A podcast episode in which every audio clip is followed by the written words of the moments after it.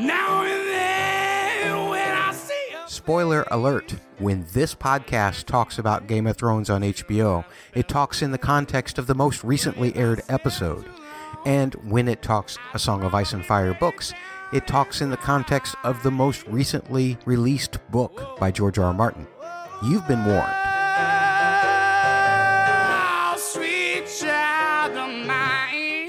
Hello, hello, and welcome to the very first edition of Game of Thrones, Matt's audio blog. That's Matt's audio blog, Game of Thrones style. Naturally, I'm Matt, and I want to welcome you to this. Uh, I, what do they call these in the business now? Uh, uh, quote placeholder edition of the podcast. Back when I started podcasting in 2009, they were still calling it an introduction podcast. I guess we need new verbiage. Uh, we always need new terms to keep things fresh and exciting when we've really just been saying the same things all of the time. But basically, what this podcast is, is an introduction, as I said, to myself uh, and this cast. I'm going to tell you what our concept for this podcast is. I'm going to tell you a little bit about me, yada, yada, yada. And then, of course, finally, I'm going to beg you to subscribe to this podcast, to rate it, and uh, to write reviews for it or whatever in whatever podcast app that you're using uh, to help promote us across whatever social medias that you have. Again, yada, yada, yada. But before I get into all of that stuff, I do want to thank Scott Bradley. It's his band, Postmodern Jukebox. I want to thank them for this amazing version of Sweet Child of Mine by Guns N' Roses. That's their version. You'll also hear a little bit of it at the end of the show. And in every podcast where I have music going on, then I will, of course, uh, give proper credit in the show notes so that you can go and check out these bands themselves. Uh, as far as this tune, uh, the Guns N' Roses stuff, let's see, when Guns N' Roses came out with this big hit, I think I, I was either in my last year of high school or my first year of college. Uh, I was young. I was just absolutely full of unmeasured and, and quite frankly, uninformed opinions. And, uh, you know, I really feel like that, that Scott is a genius at taking some of these songs from, from my wild and unbridled youth. And he's just flat out flipping them on their ear stylistically to make them more enjoyable even for me now as I grow older to hear these tunes in a new way. Um, I want you to be sure to check out Postmodern Jukebox uh, when you get a chance. Uh, they're touring as well. We try and catch them live. That's the best way to support a musician. I should know uh, because I am a musician myself. More on that in a little bit. But Scott is just an absolutely great pianist. He's a fantastic arranger. And I guess just a second ago, I mentioned my unmeasured and, and kind of uninformed youth uh, in regards to uh, you know how this uh, song brings back those memories for me. Hopefully, though, that kind of uh, attitude is not what you're going to get from this show. I mean, if you're looking for that, great. I, I love um, to make fun of a good hot take podcast all of the time. Uh, I'm not here to give you hot takes. I'm just here to analyze how we feel about the characters in this show, how an episode makes us feel, uh, how a book makes us feel. We're not just going to be covering the television show on HBO because it's nearing its last season. Um, and I've covered Game of Thrones for a long time for another podcast. Again, more on that in just a minute. But I, I kind of have grown tired to the whole theory stuff, especially when things aren't even theories. They're really more or less guesses with nothing to actually support them. And so uh, I just want to react to this last season. I want to take it all in. I want to drink it in. Um, and uh, hopefully in a positive way, maybe in a negative way. Um, but in order to build myself up to that point, uh, the season eight, which will be coming sometime in 2019, still quite a ways away, we're going to rewatch all of Game of Thrones and we'll be doing two episodes a week until we uh, see at least through the first six seasons. Not sure if I'm going to rewatch the seventh season simply because uh, that's the most recent season, but we'll see. Uh, if we have time before season eight comes back, then we'll do that. But two episodes a week you're going to be getting. And if you have any feedback for the podcast, you can feel free to uh, send any of that to Matt's audio blog at gmail.com. That's M A T T S audio blog at gmail.com. And I will share after we conclude each season, like after I finish season one, I'll do a feedback podcast regarding anything season one or anything else that you want to talk about. Because as you heard in the spoiler alert at the front, uh, we talk about things in the context of the most recent episode or the most recent book. So um, if you're not caught up, once again, you may want to not go into that. You can also contact me, Matt's Game of Thrones blog at gmail.com.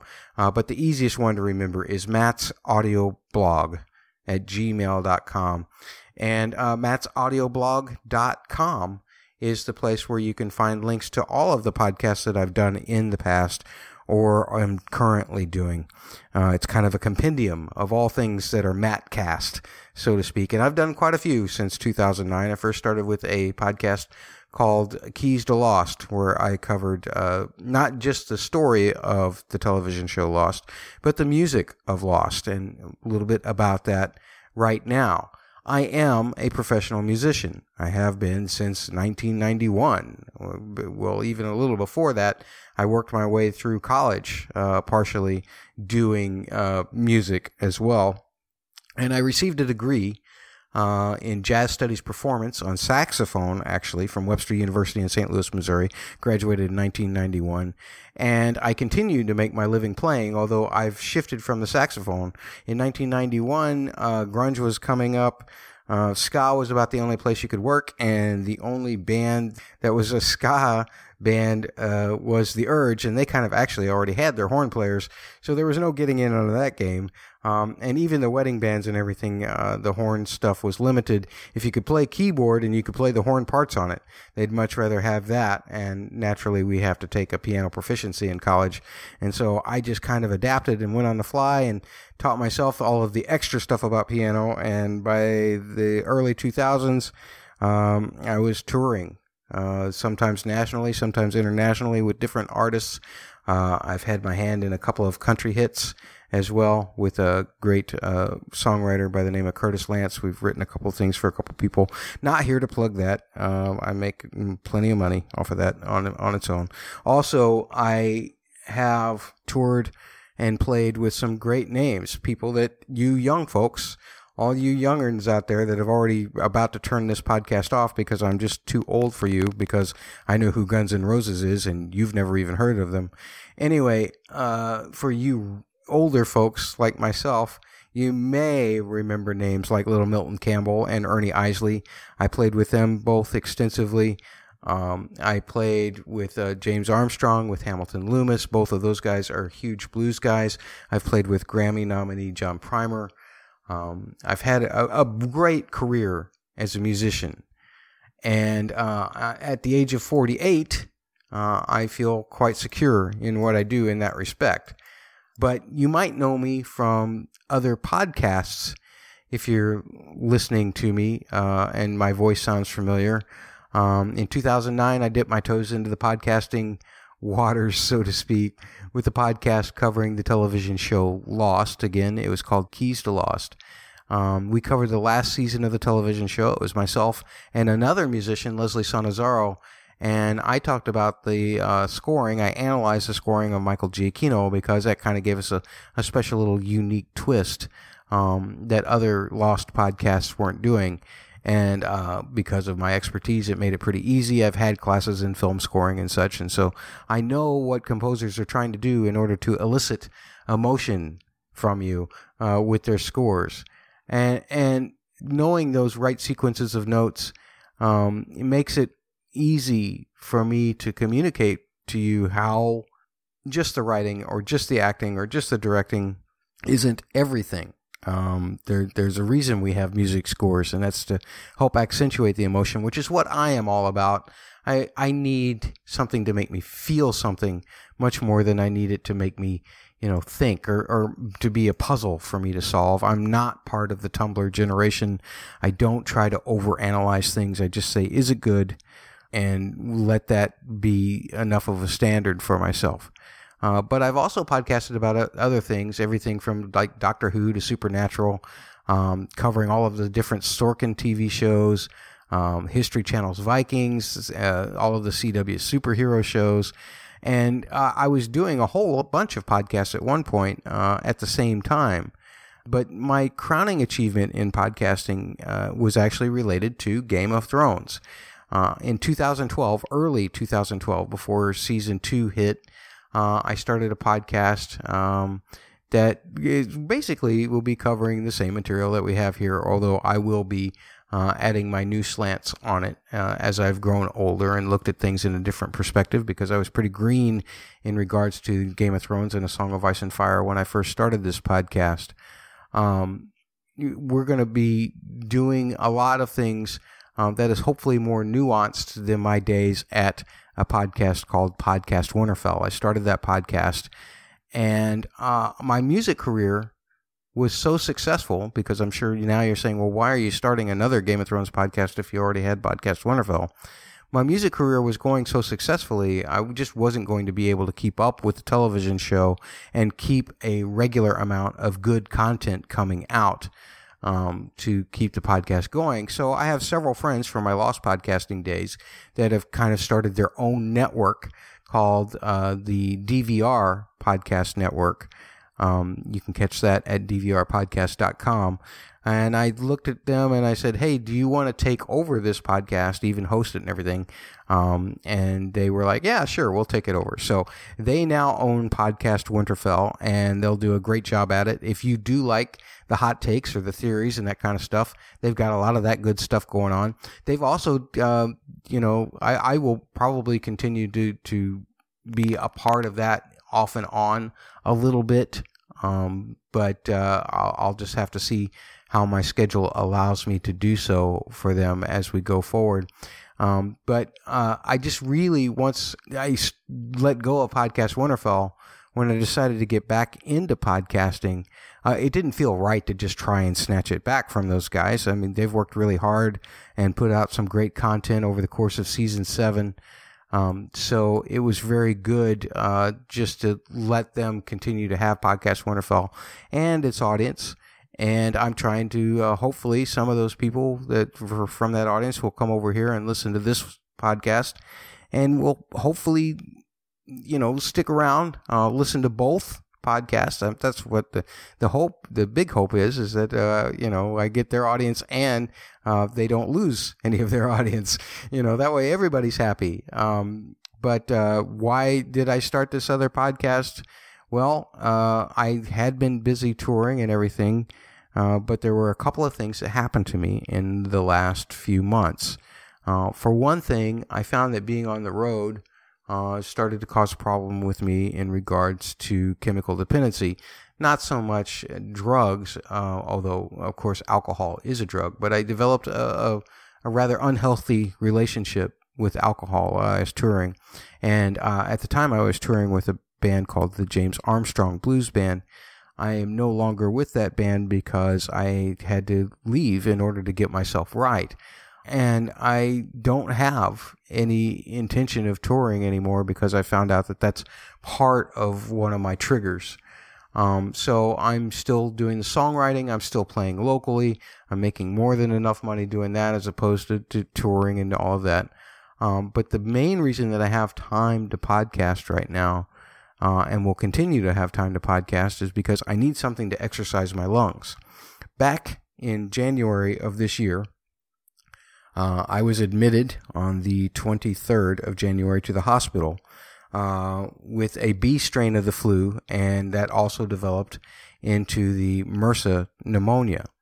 Um, on January 24th, I was I, I wasn't breathing right. They had to put me on a vent. They had to airlift me uh, well, I think the, the, actual order because I was unconscious during all of this. I don't remember any of it. But uh, sometime on the 24th, I was airlifted to a hospital uh, in a different place, a more advanced hospital. I spent seven days on a vent under sedation while uh, doctors were, I think, putting as many as eight drips on me, I'm told. Um, and I came very close to dying. Um, fortunately, there wasn't any brain damage or anything like that, but uh, there were several times where just uh, I was touch and go. Um, so I damn near died from pneumonia Uh, I'm still on oxygen right now, and that's where I'm getting to. I need to do things where I'm talking and breathing, partially just to get my uh, lung capacity back up. Now, don't get me wrong, my oxygens are still running about 97, 98%. Um, but it doesn't take a whole lot for me to get down to 93 and 92. And of course, once you get down to 88, then you're in real trouble. So that's what the big concern is for the doctors. They're like, well, do a lot of talking. You know, uh, you got to use the muscles in order to, to get through, and, and the pneumonia won't be clearing for a couple months. Um, in the meantime, I, I have lots of spare time to pre-record a bunch of my thoughts about season one, season two, season three, so that there's plenty of content going forward. Um, and then taking the time to get your feedback in. We'll give you feedback uh, deadlines um, to get the feedback in for season one or feedback for season two. And then I'll take your feedback and I'll record very quickly a, a feedback and news episode where we're getting news about the the book Winds of Winter, hopefully, or uh, about season eight of Game of Thrones. I'll try to make that divide that up into spoiler free and spoiler sections because I know people don't like to be spoiled in regards to news stories regarding the upcoming season. So that'll be pretty easy to do. But I, at least after every se- after every season is completed and during my rewatch of Game of Thrones, we will uh, have a place for you to submit feedback. And you can f- submit feedback to me again anytime, Matt's audioblog at gmail.com. Or uh, in this particular podcast, you can follow me on Twitter as well, and that's Matt's GOT blog. That's Matt's GOT blog on Twitter. Um, so uh, that's one of the ways that you can contact me as well if you have any feedback regarding this podcast. What else? Uh, I, I, guess one thing that you should know is that uh, for the musical analysis, um, I may be sub- submitting some of that stuff to Podcast Winterfell if I have time when new episodes come out. But in the meantime, for each and every single television episode, uh, that has aired so far, I'll be doing a new, uh, what uh, I used to call on Podcast Winterfell, Clef Notes. Um, and that's basically an analysis of Ramin Djawadi's work on Game of Thrones, the themes, why certain things make us feel certain ways. Um, why does uh, why does your heart get torn out when you hear this theme, or why do you get scared when you hear that theme? Um, we'll be doing all of that. Um, so the main thing uh, that you need to know is that uh, there'll be a music analysis if you're into that uh, in each and every episode, and we're going to be starting on April 30th. We'll drop on Mondays and Thursdays. I'll give you plenty of heads up as to when a feedback deadline is, and uh, we'll continue to go through all through the first six seasons. If we get to season seven before Game of Thrones season eight returns, then we'll do that one as well. And uh, in the meantime, if you could, please go ahead and subscribe to this podcast and uh, leave it a written review once you've heard an episode. I don't expect anybody to review it uh, just based on this uh, quote unquote placeholder podcast, but uh, when you get a chance, the written reviews really help me stay noticeable. You know, there's about 14 billion Game of Thrones podcasts out there. And the only way I'm going to get noticed by enough people to make it feel like, you know, we're all building a community here together is if you help out. Um, tell a friend, tell, uh, you know, blast across Twitter. I'm doing all of these obligatory uh, promotion things, and I'm doing them poorly because I've never, ever, in a single podcast that I've done, ever monetized a podcast. Uh, and even though it makes it sound like that I'm trying to, uh, by asking for reviews and get my noticeability up. I just want to have a good community that uh, with people who uh, make suggestions in regards to how to improve this podcast and uh, you know offer their thoughts about the television show or about the books. And we will be covering some book stuff if Winds of Winter anytime it comes out. Um, we'll probably be adding a third podcast uh, covering it chapter by chapter uh, a couple chapters at a time. I don't know when I'll have guests. I hope to have guests. Probably not the kind of guests you really want to hear from, like uh, Carice Van Houten, uh, Melisandre, or that kind of thing. I won't have the, the stars of the show. I don't have that kind of pulling power they won't listen to me. I'm not big enough to to give them the time of, for them to give me the time of day. Doesn't matter. I still love them all, and I still uh, I just wa- I just want to build a good community. Uh, where I hear your thoughts on the show, so that maybe you can make me think about some things that I hadn't thought about, because we're all experiencing this show together. I won't be offering any hot take theories. I won't be offering anything like that. Again, we'll just be reacting to the show um, and uh, talking about the way that uh, you know it makes us feel, and uh, in addition, how the music helps us. So again, April thirtieth, that's our start time. Two episodes a week, Mondays and Thursdays.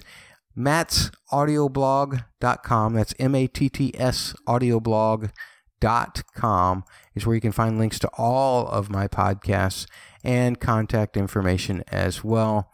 Um, there's the link for this particular podcast you'll find right on top.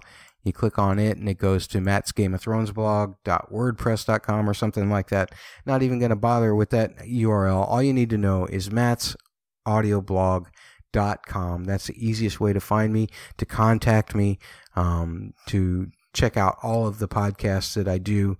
And we're going to close out this particular podcast with a uh, musical segment, which I don't know what to call, to be perfectly honest. I'm going to leave the Clef Notes for Podcast Winterfell in case they want me to do a couple of things for season eight over there. Um, but uh, there are a couple of things that I used to do on Podcast Winterfell that they're not doing that I may include in the feedback. Uh, like three words, describing an episode in three words. But we'll talk more about that when we start to break down the episodes. Uh, in the meantime, uh, I want to give you an example of what kind of musical analysis you're going to be getting. And we're going to be doing, of course, just the main theme, the credits theme of Game of Thrones, because what better place to start than the beginning? Thanks again for listening. I'll be right back after the end of this segment in order to wrap things up.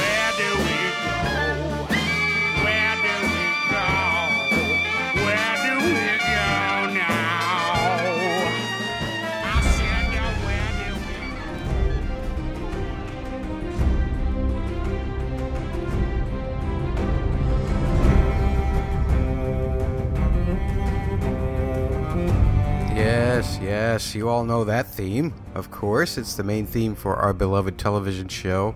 And it's the thing that kind of makes us sit up and get ready for the episode that we're about to see. We take notice at what map locations we're going to see. It fills us with anticipation regarding to who might die this week or who might live this week or even who might get together this week. But it's more than just getting us into the Game of Thrones mood that this music achieves. This main theme is really a statement about the story of the struggle and the players within that struggle, within that story. And a little while back, David Collins started his new podcast for the HowStuffWorks.com. It's called The Soundtrack Show. If you're unfamiliar with David Collins' work, he did uh, two years breaking down the music of the Star Wars films in a podcast called Star Wars Oxygen, uh, which was part of Rebel Force Radio, I believe. And uh, I highly recommend that you go to howstuffworks.com and check out his new podcast, The Soundtrack Show, um, because he does a, a whole lot of great things explaining how music works. I think him and I are about the only two guys that dedicate any real amount of time to how music works in the medium of film or television. And he's really good at it. Um, I like to think that I'm good at it too, but he's really good at it. Uh, anyway, he went through a whole bunch of themes of movies Raiders of the Lost Ark, Back to the Future, and he looked at the shape of the melody, what we call the shape of the melody. That's that's the main, you know, tune that you hear throughout. And he broke down uh, how the shape, whether the pitches go up or down, or what kind of rhythms they use, how that tells a story and prepares you for the story that you're about to see in a film. For instance, Star Wars with the opening crawl, you know, that big fanfare and everything. And, and he does a really good job explaining that. So we're going to actually take a look at the Game of Thrones theme because I'd never really taken this approach. And we're going to look at that melody as well, in the same way that Mr. Collins was looking at different ones to see what we can glean about the story, what it's trying to tell us musically, why Ramin chose this particular melody or these particular chords or, or harmonies to go along with the main theme. Uh, we're also going to break it down a little bit in terms of how the the instrumentation can make a difference in what you feel about things and how that is telling a story. But before we get into the meat of all of that, uh, let's think about some of the focuses of the TV story itself. It has fantastic elements, of course, like dragons and such, but its focus is mainly on really the failings of characters, how we're all human, the ambiguity that is created by motivation and, and situation. And one of the things that's really interesting is that the whole piece demonstrates that ambiguity. Right at the beginning, you get a little what we call a motif. That means just a little collection of notes um, that repeat throughout the course of a piece of music. Sometimes they bond together to form themes. Sometimes they just work as accompaniment. In this particular case, it is the latter. But this motif that starts at the very beginning of the piece starts out with what we call a minor tonality, meaning that it's kind of a sad or can sometimes be construed as an angry or a scary thing. Um, it's based on this chord. But right before we get into the main melody, it shifts to a major or a happier sounding chord. We call those major chords and minor chords based on the quality of the harmony itself. Again, the minor sounds more sad, more angry, more scary. The major sounds more happy. It's like this. So, what am I exactly talking about? Well, I am talking about the very beginning, where first you have this, and then the shifting of one note changes it to major. Again, minor sounds sad, scary. Major sounds happier, hopeful. How about that? So, by setting up the song with that particular motive where we have minor and major, there's an ambiguity to that. Is this song going to be a happy song? Is this song going to be a sad song? Are we supposed to feel good or bad about a particular character on a particular day? It's that gray area that George R. R. Martin did great with the books, and Dave and Dan have done great with the show. And Ramin brings that gray area musically to the stage right at the very beginning. But when we get into the main melody itself, it seems like our hopes get dashed pretty quickly, right? Because that melody returns to the minor sounding chord, and all of the accompanying motives, uh, like I just played for you, um, start to stay in the minor mode. But here's the first part of that melody.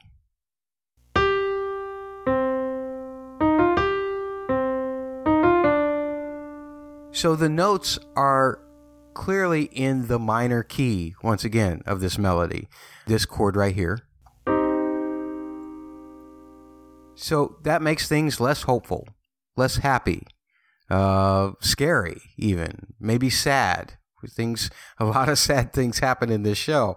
Uh, so it's no wonder that uh, we choose a minor melody, or Ramin chose a minor melody to be the main theme here. So things are pretty bleak once again. And not only that, and here's where we get into a lot of the David Collins analyzing kind of stuff the shape of the melody, meaning where the pitches are in the melody, the pitches of the tune itself.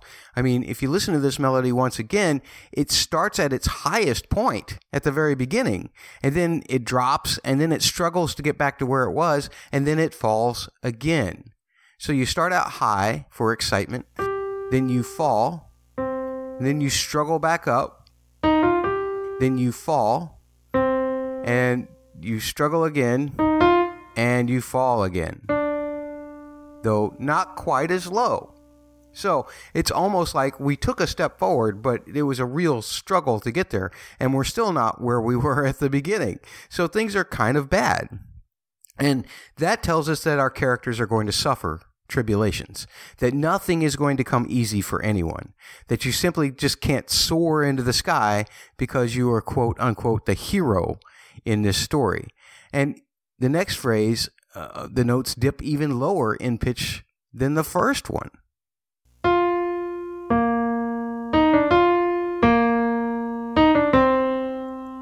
Again, it's like that one step forward and two steps back thing. And that's a very human thing. It's, it's like, hey, wait a minute, we're not climbing here, we're actually sinking. And it says a lot about this show. Think about some of the plots in this show and how they demonstrate that the same kind of pattern from the past repeating, but uh, ending in a lower position bef- than before.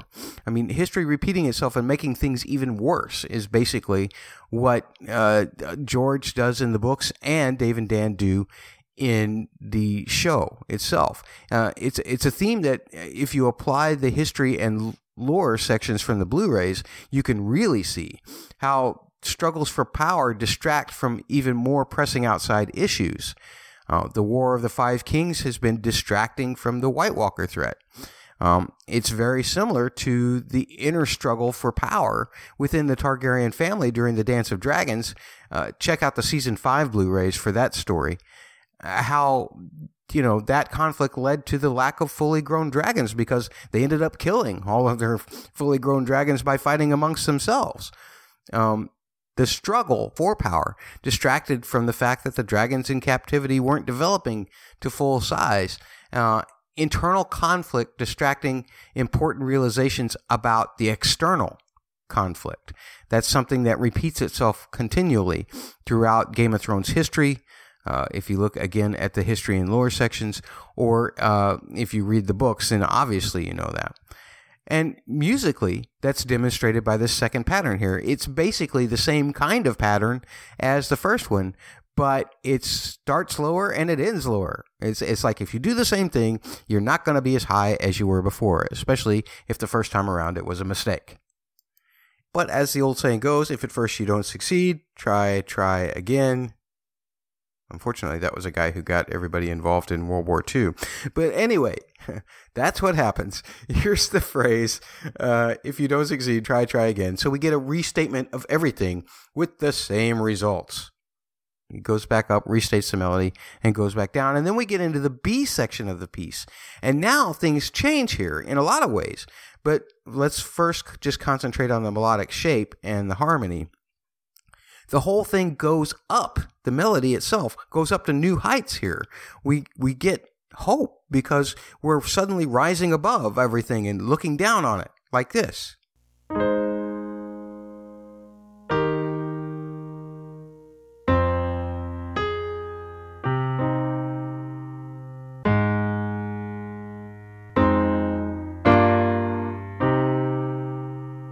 But as you just heard again, the melody, even now, with all of its great height, it almost immediately begins dropping again, except at the end, which is a start to climb back up again. That's except for the second time that this B section comes around because it drops all the way back down to the same place where the first melody ended. So instead of climbing up, you get a resolution down. So here's the second part of that B section.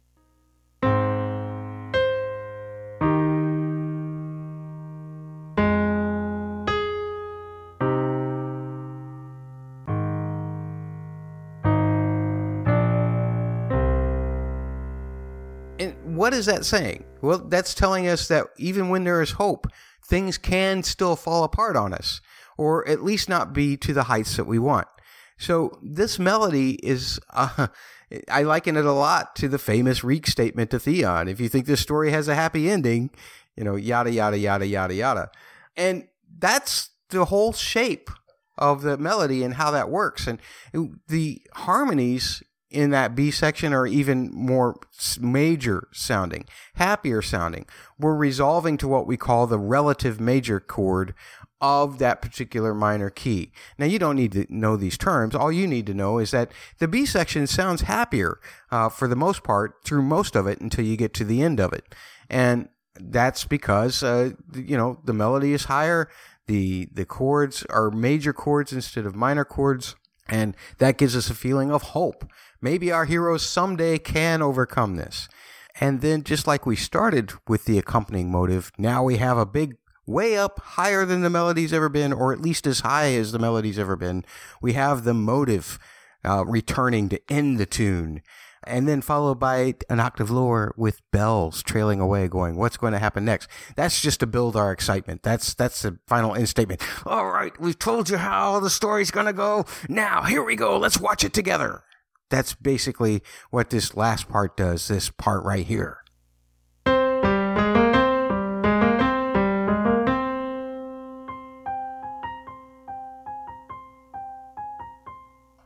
Um, so that's one way that we're looking at this particular melody. Another way that we're looking at this melody, uh, and this will be fairly quick before I let you go, is the timbres that are used. And what do we mean by timbre? That's T I M B R E, timbre. Uh, that means the kind of sound that any particular instrument makes. Like my voice even has a timbre. That's what makes my voice sound like my voice.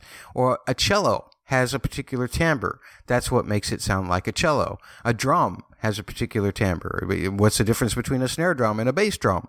They have different timbres. They have different pitches as well, but they also have different timbres. And that's how, if you listen to a lot of pop music, you'll notice that not all snare drums in music sounds the same. Some of them have different timbres, the thing that's clicking on two and four. Sometimes they add hand claps. That creates a whole new timbre. So that's what timbres are. And they can dramatically affect how a story is told as well. Not only through the emotion that they give us. Uh, for instance, the A sections of the melody have mostly a cello. And a cello is a very expressive instrument. It has a huge range. It can go very low. It can go very high. Uh, it can be triumphant. It can be sad.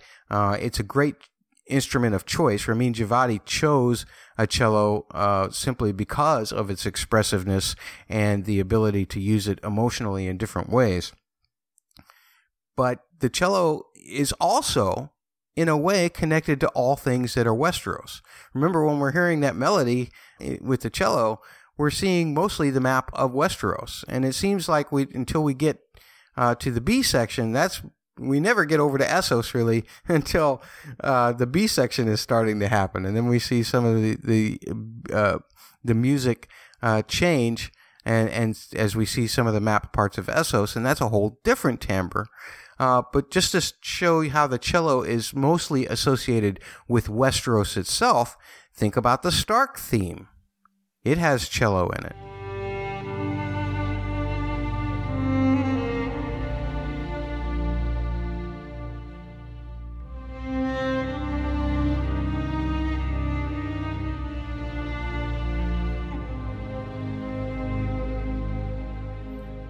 How about the Lannister theme, which also has been demonstrated with cello?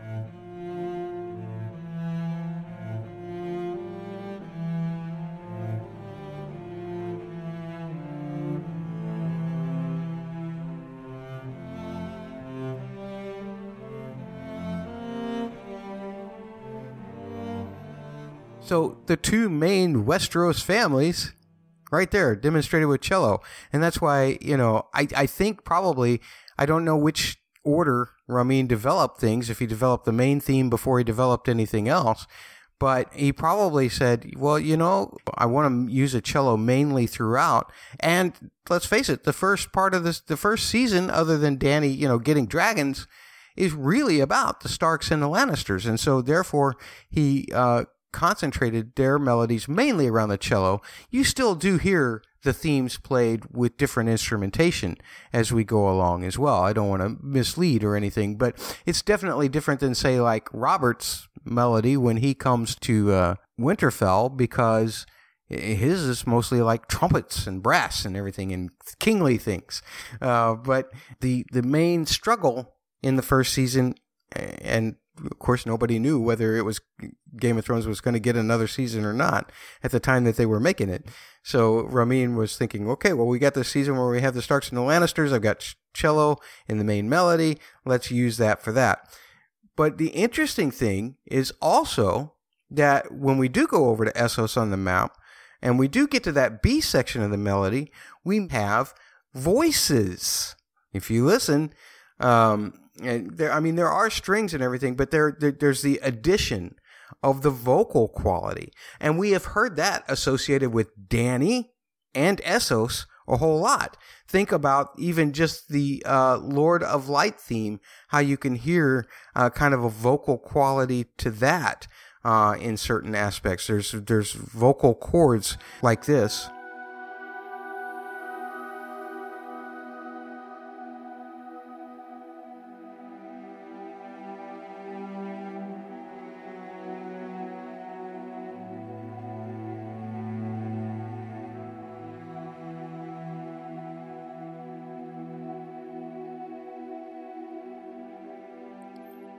Or even Danny's theme itself. Uh, a lot of times with the finales, uh, you get these big vocal choruses like the end of season three, where she does her little uh, Broadway show tune where she's getting lifted up by all of the, the Mhysa shouting people.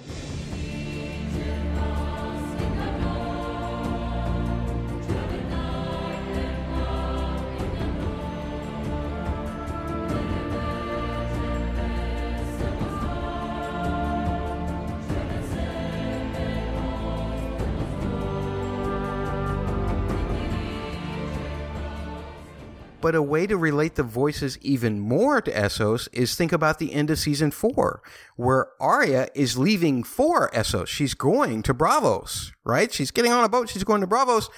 What do we hear? We hear voices as she takes off for there.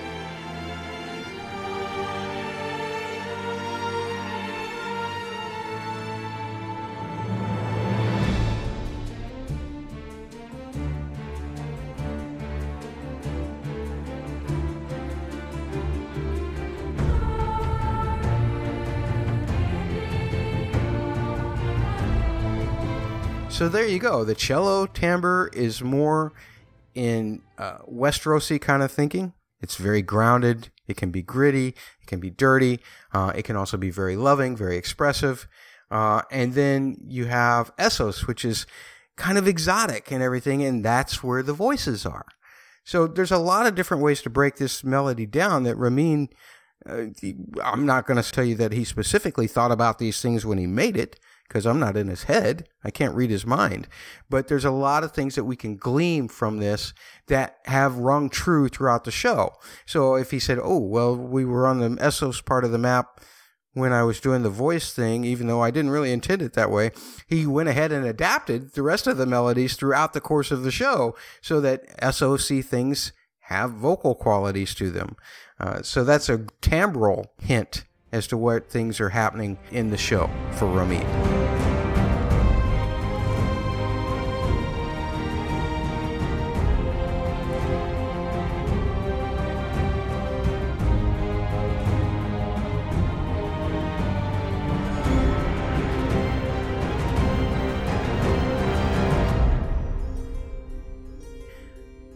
Thanks so much again for listening to this introductory, or what they're calling in the business now, placeholder podcast. Here's my last minute obligatory pleading with you. Please subscribe. Please follow me on Twitter at Matt's GOT blog. And uh, please also leave a written review of this podcast when you get a chance to. We'll start on April 30th. We're going to do two episodes a week, Monday and Thursday. Uh, you'll get like uh, season one, episode one on Monday the 30th, and then you'll get uh, the second episode on that following Thursday. And we'll just go through each episode until we get through season six, and then we'll figure out what to do from there, uh, depending on how much time we have before Game of Thrones returns. I'll also have places for you to leave me feedback, and I'll give you deadlines because I'll be pre recording a lot of these podcasts uh, but I'll give you deadlines so that I can live record uh, a podcast with your thoughts about each season as we go along as well. That's Matt's audio blog, M A T T S audio blog at gmail.com. Thanks again to Scott Bradley and the Postmodern Jukebox for this great version of Sweet Child of Mine. See you on the 30th.